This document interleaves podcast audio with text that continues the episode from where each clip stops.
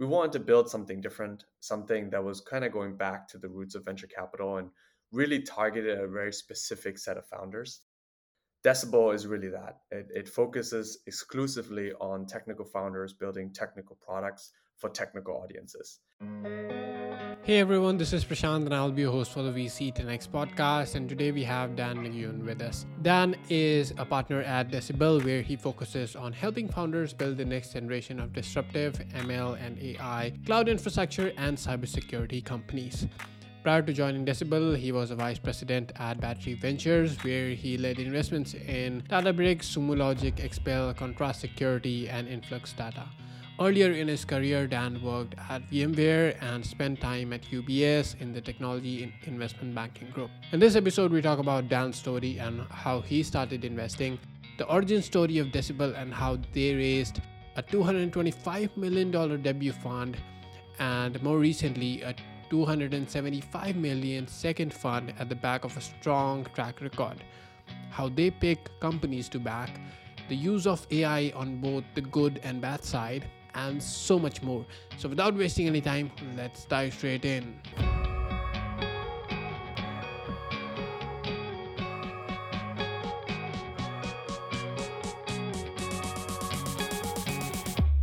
Hey Dan, so good to have you on the VC10X podcast. How are you doing?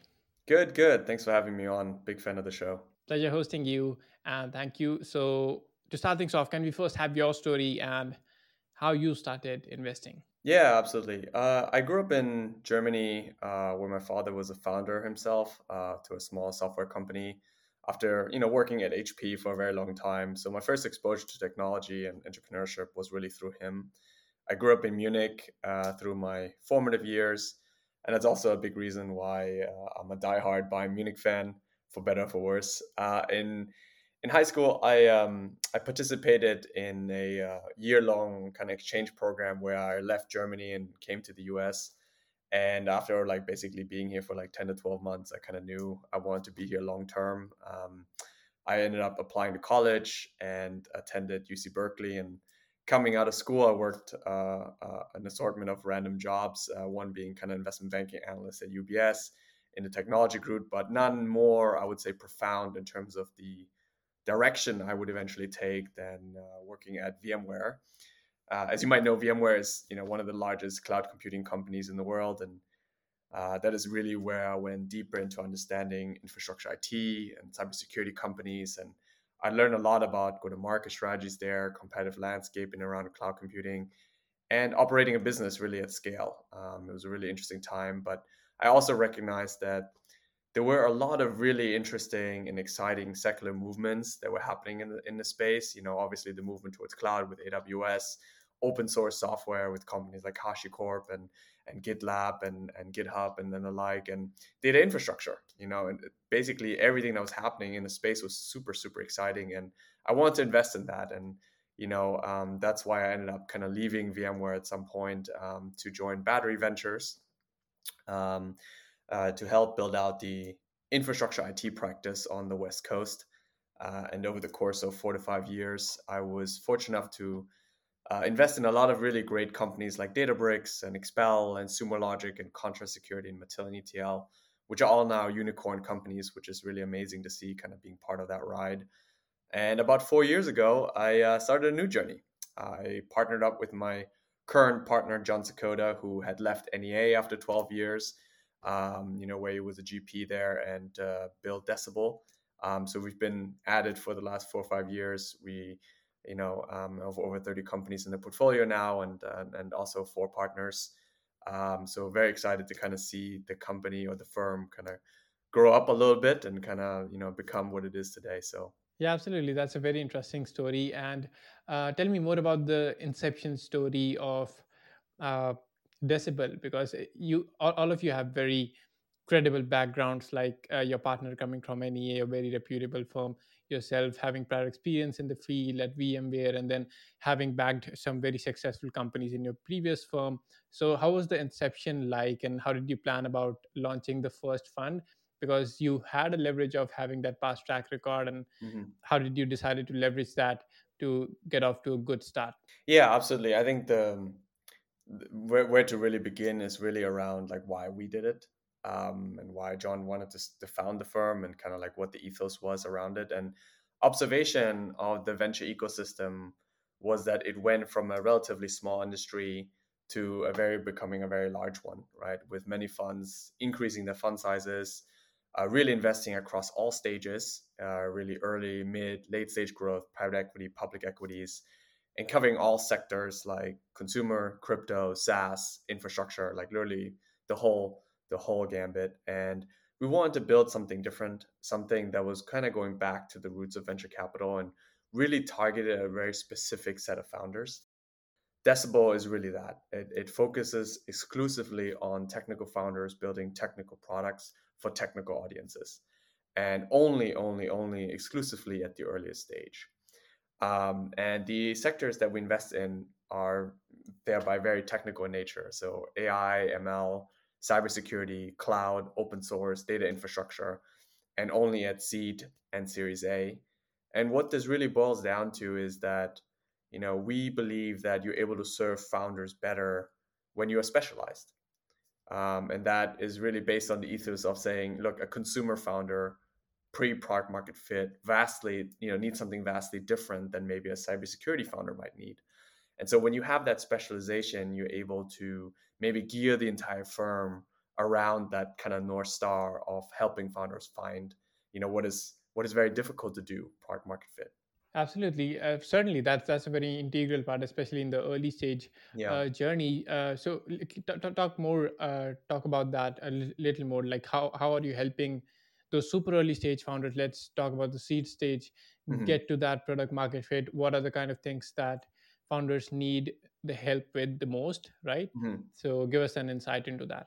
Yeah, I think like every founder starts out with um, some type of really unique insight around what they want to build and why they want to build it. Um, you, you know, I think the three core tenets of early stage that I always think about is, you know, customer, customer discovery work.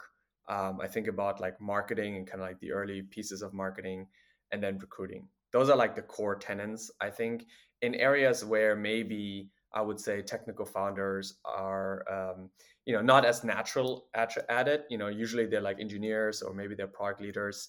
Um, and some of these pieces that um, are difficult for them or a little bit more challenging for them than maybe like hiring the next engineer or building a great product. I think that's where they're really, really strong, and that's usually where they shine. Um, so we kind of try to gear the entire firm around that concept. And what we really have built is a you know somewhat of a program that helps founders find product market fit. Um, we have a partner of ours, Stacy, um, who basically leads our customer discovery work. And essentially, in that process, we try to put you in front of as many customers as humanly possible in the earliest stage. We try to like converge them and really like kind of have conversations with them with these early adopters to understand like what are the big problem statements that they're facing. Does that align with the vision of what the founder is trying to build? We're trying to validate what they're doing is actually makes sense and actually will find product market fit later. And hopefully over time, those conversations evolve into um, you know testing uh, that ev- eventually evolves different teams. Hopefully evolves into you know long-term design partnerships, and then eventually, hopefully, turns into customers.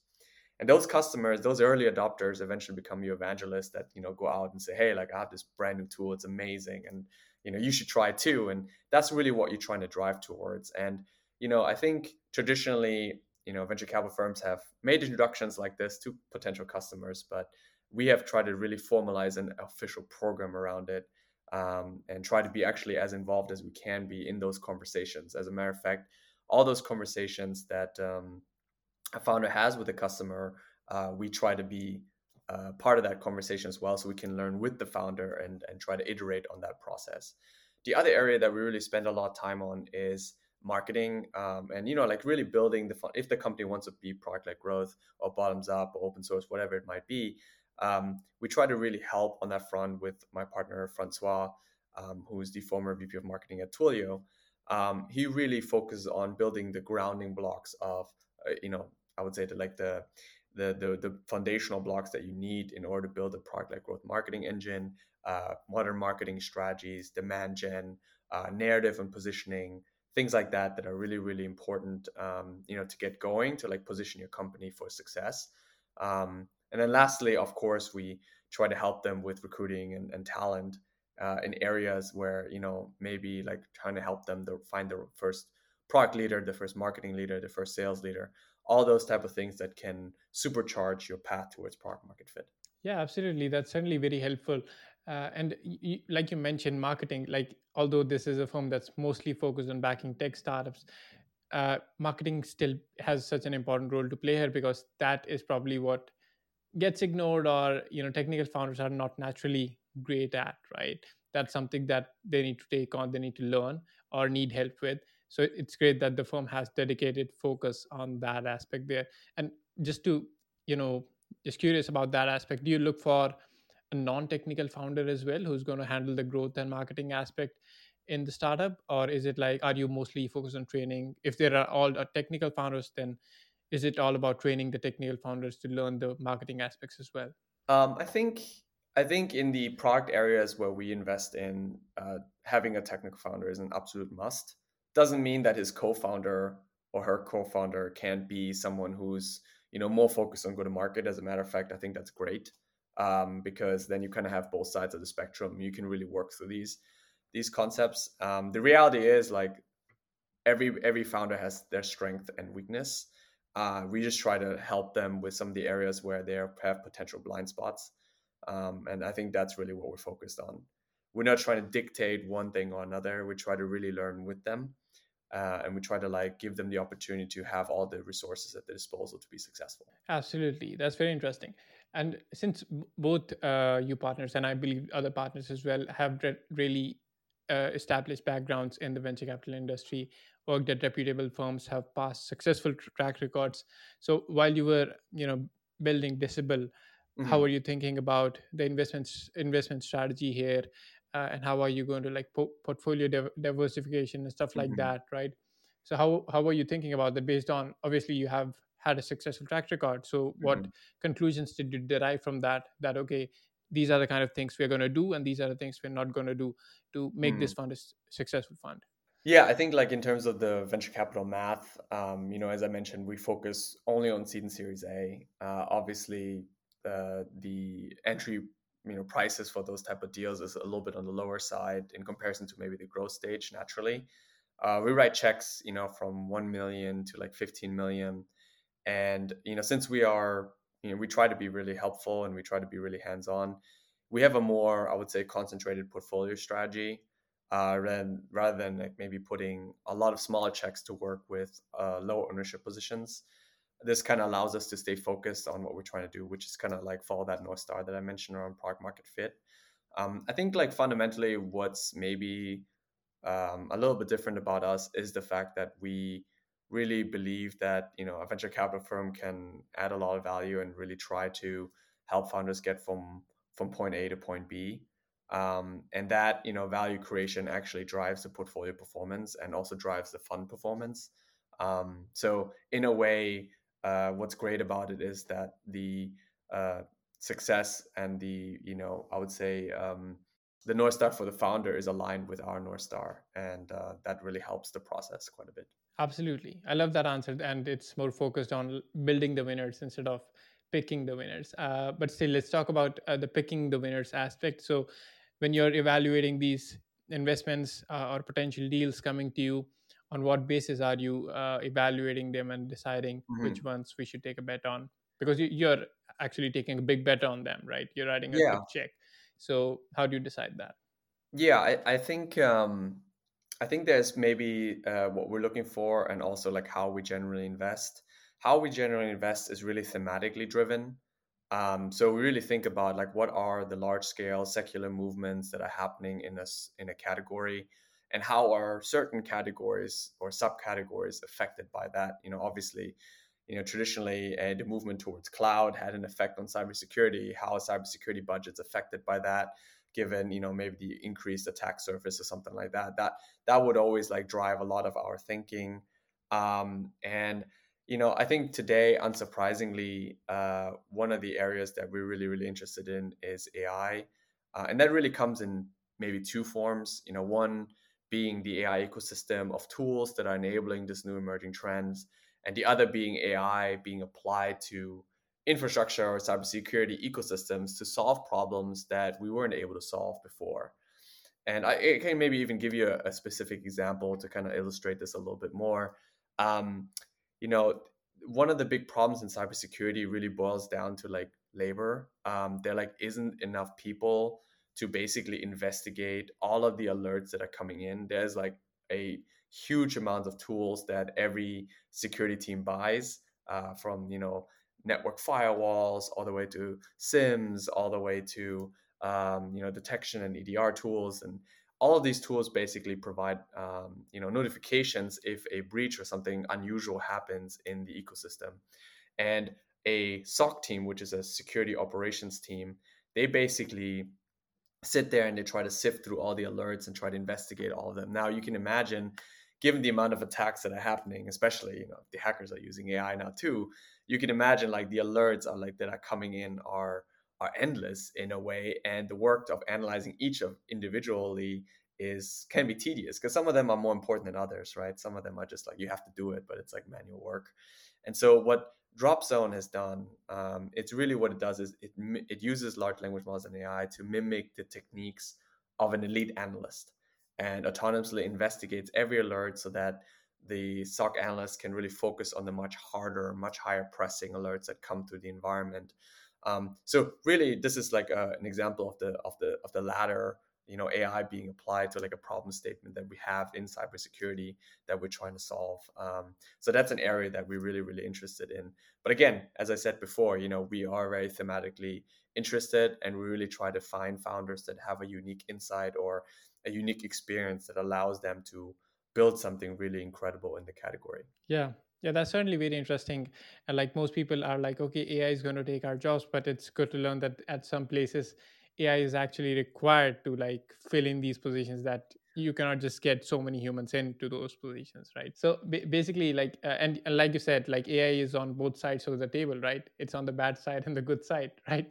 So it's it's creating the problems, and then it's also being used to solve those problems basically armies on two different sides ai armies and fighting each other yeah yeah that's exactly right yeah it's it's one of those yeah. interesting areas where um, it's very clear that no matter what we do um, you know the opposing side of threat actors and hackers is going to evolve uh, with new technologies that come into the category it's always been that way um, and so we have to equip our side with you know the right reinforcements to tackle that um, as we as we continue to kind of help build out some of these security teams.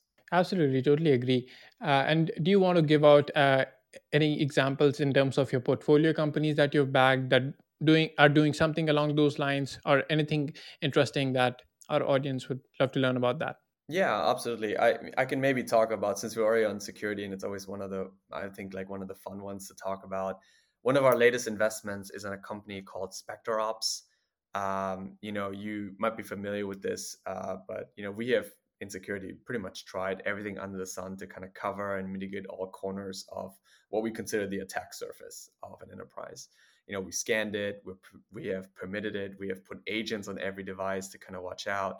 And the reality is, it is incredibly difficult to protect like a federated ecosystem that spans from on premise to cloud, especially when your users and your employees are dynamic in the way they use the tools today. You know, they're logging into personal devices, they're downloading new SaaS tools at work, they're working remote in secure Wi-Fi settings, you know, you name it. Um, and the, the team at SpecterOps, they're they're trying to kind of flip this paradigm a little bit on its head. They were born out of um, a consultancy that specialized in adversarial tactics, um, or as they call it, kind of advanced threat actor tradecraft. Um, and what they really do is, you know, um, and in my opinion, they're, the best in the business. They really try to study, uh, you know, security operations at companies. They try to improve them, and they make assessments. Um, and they also provide, you know, training. I would say to educate some of the latest styles of attacks that occur.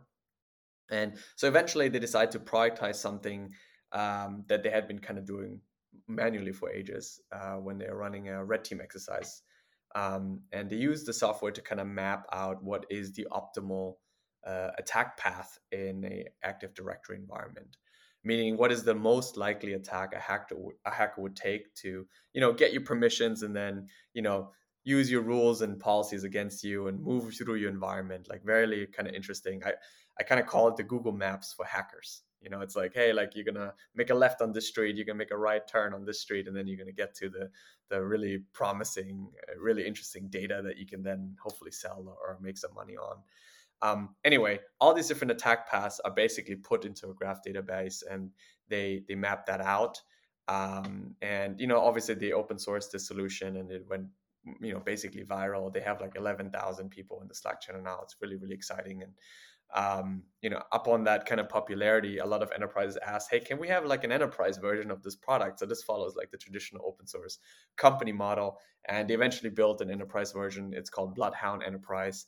Um, obviously, a very cool name, and I'm excited about it. And uh, we invested in this Series A um, together with um, the folks at Ballistic, Kevin Mandia, and uh, it's been really a really really fun ride for us, um, and a very very cool company. Um, so you should check it out. Yeah, absolutely. It certainly sounds very interesting. Uh, and now let's talk about uh, your investing approach, right? So you've been investing for about eight to 10 years now, right? You've been in the space. Uh, so how, how do you think has your per- personal investing approach evolved over these years? I think actually methodology wise, it hasn't changed as much. Um, I still very much focus on you know a very thematic based approach um, a very much like thesis based approach where i believe that you know the the, the future you know of, of enterprise it or cybersecurity might evolve in a certain way and i try to build conviction around that um, and once i have conviction around what the world looks like i try to figure out like how this is affected by the you know it and security budgets that basically people have available. Um, you know these kind of subcategories are always really really interesting to to look at um, and um, you know i would say from that sta- uh, from that point of view i haven't haven't really like changed my approach. Um, i think what has changed is maybe the way i help founders um, and really kind of try to be there for them have a lot of empathy around that.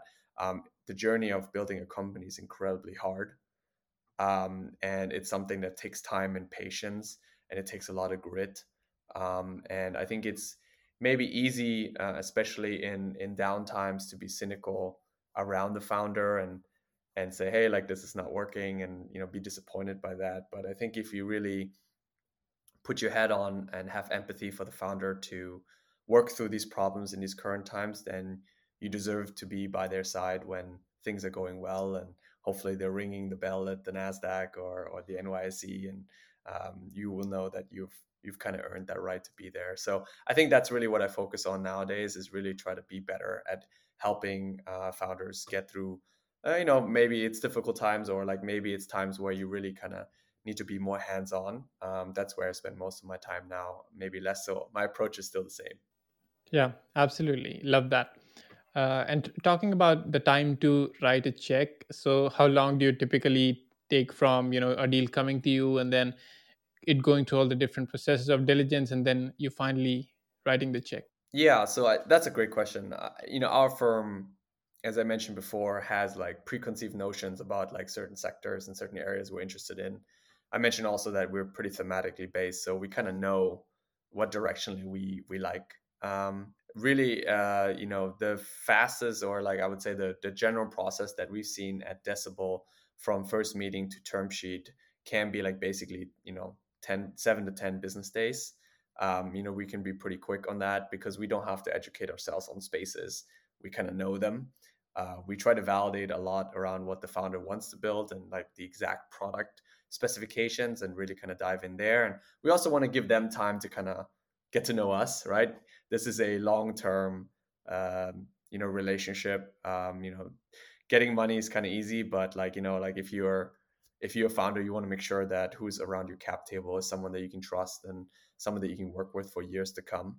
And um, we try to really make sure that they get a chance to speak to our founders so they know how it is to work with us. Uh, we try to, you know, do the diligence on our side, obviously, to kind of build the conviction around it. But generally speaking, we kind of know what we like. Absolutely, that's great. Uh, and now, talking about the current fundraising environment, you know, it's not as great, or maybe it's this is the new normal uh, or this is good uh, whichever way you want to call it uh, but how has that affected how you're approaching investing in these times? Has it slowed for you, or is it the same pace? What is it? Uh, I would say our pace has largely been the same. Um, you know, we uh, continue to invest um, at the same pace as we had before. Um, I think like to build, you know, a strong portfolio over time, like you know, consistency investing is important. Um, I think our requirements also haven't changed as much because you know you have to remember kind of when we invest right which is kind of like at the earliest stage you know i think maybe valuations have adjusted largely in the later stage of the market um, obviously because public multiples had come down and so everything in the private market when companies have already found product market fit or scale um, you know there's like a difference and there's a valuation gap that needs to be met I think in the early part of the market, you're really thinking about like, hey, is this an exceptional team with a unique insight in a big market? That really hasn't changed. It's still the same idea. And so since we're investing at seed and and pretty early A's, um, you know, we're still thinking about this in the same context. Um, so for us, quite honestly, uh, it hasn't it hasn't changed as much as maybe the later stage of the market. Um, you know, we always like new ideas and we always like to evaluate new ideas, so we have been pretty active. Yeah, that's great to hear. And let's also talk about exits. What's your perspective on that? And uh, are you thinking about that at the time of investing? That okay, what's the potential exit for this company? Or is that something you think further along the lines? Yeah, no, I for sure. I think every um, I think every investor should think about entry and exit. Um, it obviously makes a big difference, but I think I think about it less so in the context of exit and more so in the context of TAM. Um, addressable markets is always one of the hardest things to nail down.